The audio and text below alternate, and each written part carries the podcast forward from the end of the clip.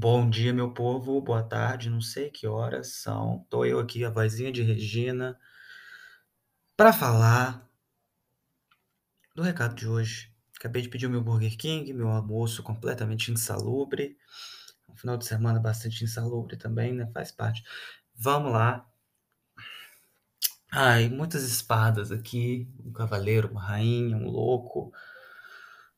Eu gosto do deck do Dali porque a corte de espadas tem uma ideia que eu nunca tinha visto em nenhum outro tarô, que é de oportunidades no amor. E eu fiquei assim, como assim, Dali, pelo amor de Deus? A corte de espadas, todo o naipe de espadas, na realidade, tem um lado muito, não vou dizer positivo, mas otimista dentro desse deck. Que, que se você olhar as cartas de espadas em outros decks mais tradicionais, você vai ver que é tudo desgraça e sofrimento. E é porque o Dali ele tem uma coisa com a mente que é uma que é diferente.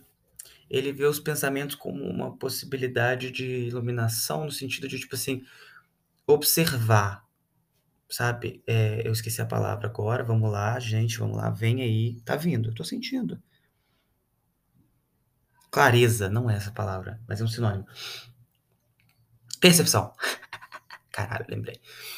Então, essa ideia da corte de espadas e das, do naipe de espadas no geral como percepção. Percepção sobre o quê?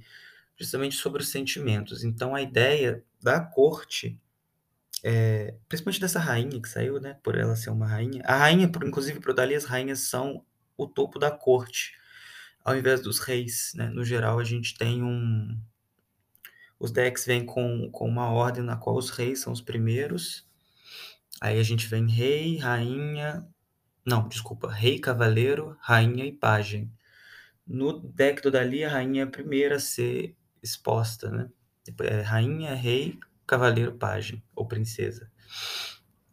Então, ele dá uma importância muito grande. A rainha, ela teria, a rainha de espadas para Dali, ela teria a capacidade de poder aguçar a percepção dela, sabe? Ela, ela e também de uma leveza, de uma possibilidade de poder, de uma possibilidade de poder. Sentiram isso, né? Lidar muito bem com os sentimentos, né? Que já é uma característica das outras rainhas de espadas também, mas no geral, sempre achei isso muito engraçado. A gente sempre vê uma rainha de espadas e as pessoas puxam muito para frieza, para para frigidez, né? E não justamente para e, e, e, quando falam de tipo assim de uma, de uma de um domínio sobre o sentimento, fala sempre de um jeito que parece que ela é. Senão ela não é fria ou frígida, ela é muito analítica. E o que o, o Dali faz nesse deck, que ele abre a possibilidade dela ser brincalhona, divertida, dela ser leve. E as pessoas nunca pegam muito por esse lado, né, das espadas, porque a leveza é quem já viu uma briga de espada. Isso é erótico, não. Quem já viu uma briga de espada. Ai, gente, 11 da manhã. Falei que tava insalubre hoje. Mas quem já viu uma, um espadachim, uma pessoa, aquelas pessoas que fica lá batendo espada, existe uma leveza, não é uma coisa bruta, né? Não é igual uma briga de marreta do Guto bate com o martelo. Não é uma coisa assim, tem leveza. E aí ele traz isso para a Rainha de Espadas como Uh, mas aí também é claro, né? Saiu a, a, rainha e o cavaleiro. O cavaleiro tem um aspecto muito interessante que eu vou comentar depois, mas a, a, rainha, em especial, tem essa ideia de que é claro que a gente pode né, tender para o outro lado. A gente sempre pode. Mas para que, que a gente vai falar disso? Vamos falar de coisas boas, vamos falar das possibilidades de ter uma percepção. E aí eu lembrei de uma das aulas que eu estava dando recentemente, dei uma aula sobre emoções positivas e negativas.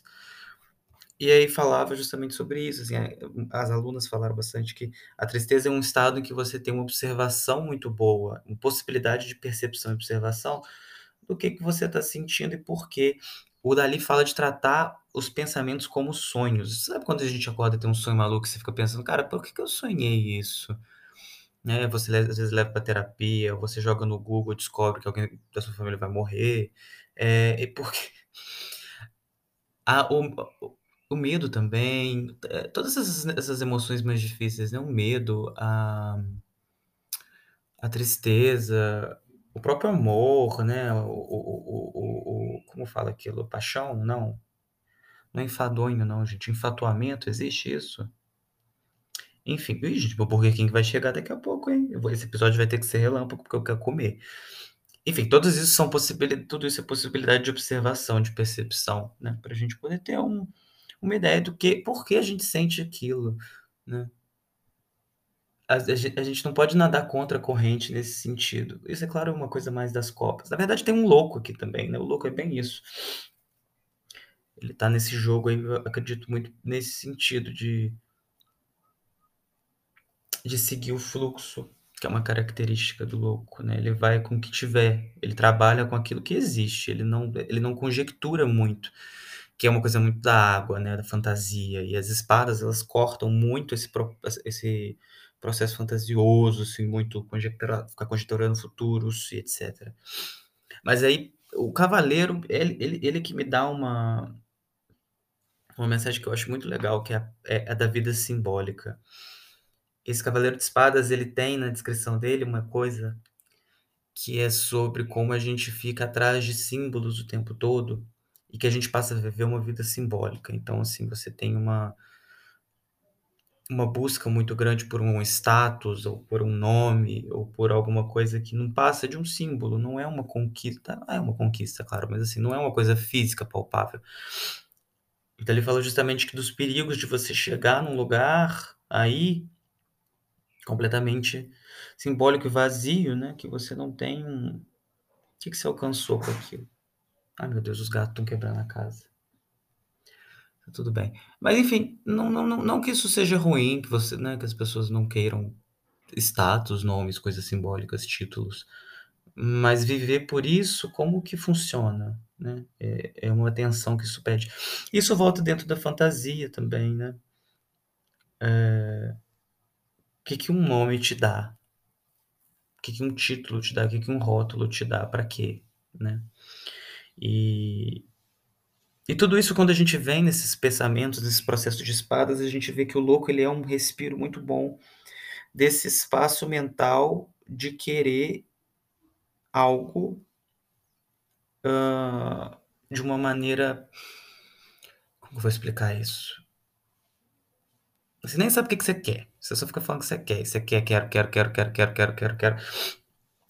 E o louco dentro desse espaço mental, ele ele ele ele coloca a gente pra pensar: "O que que eu quero mesmo, né? Eu tô querendo que eu querem que eu queira?". Ai, eu fiquei confuso com isso que eu falei, espero que vocês entendam, mas sabe o que o que o que na minha vida é é é pra mim, o que que é para os outros, o que que vem de fora pra poder me demandar que eu vá buscar coisas que às vezes eu não quero, e vai começa a dar tudo errado, gente, não adianta não.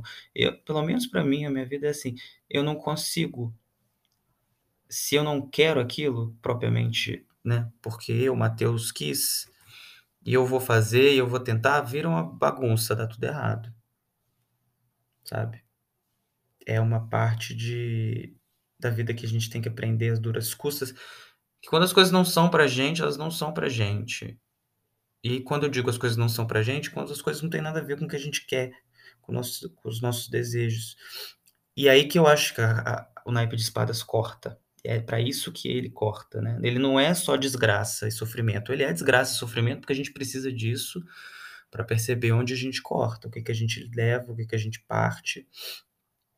Onde que a lucidez precisa atuar, onde que a gente precisa ter um pouco mais de atenção, né, preciso estar atento e forte. Ai.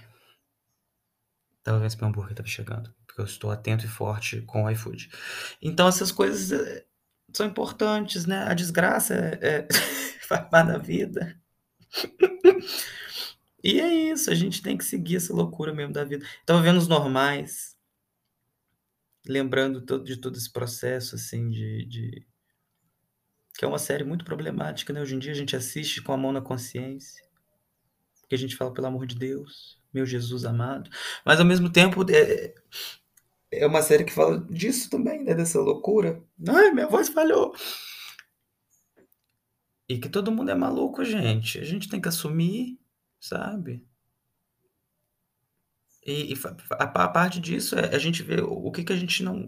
Toda essa questão social, toda essa questão. O, o, as espadas vêm muito para mim disso, né, desse mental, dessa coisa que a gente toda hora pensa uh, antes de agir, porque tem uma questão social X, Y, Z, porque tem a mãe, tem o pai, tem a tia, tem o padrinho que vão julgar. E aí a gente não segue o que a gente quer de verdade. Ah, pelo amor de Deus, Vamos descobrir, vamos fazer esse processo. E para fazer esse processo a gente tem que sofrer. Isso não vem muito na felicidade, porque a felicidade é confortável. Os sentimentos confortáveis não dão vontade da gente mudar eles e ter uma, uma noção melhor do que, que a gente precisa. Infelizmente é isso, gente. Posso estar errado? Posso. Se eu tiver, me avisa. Mas assim, no geral, eu acredito que não. Se você está feliz, está confortável, por que, que você vai querer mudar? Né? Se está tudo certo na sua vida, por que, que você vai querer mudar? E faz parte a gente ter esses momentos de felicidade, obviamente, né? É... Não é só desgraça a vida, não. Mas aí quando for desgraça, aprende alguma coisa, porra.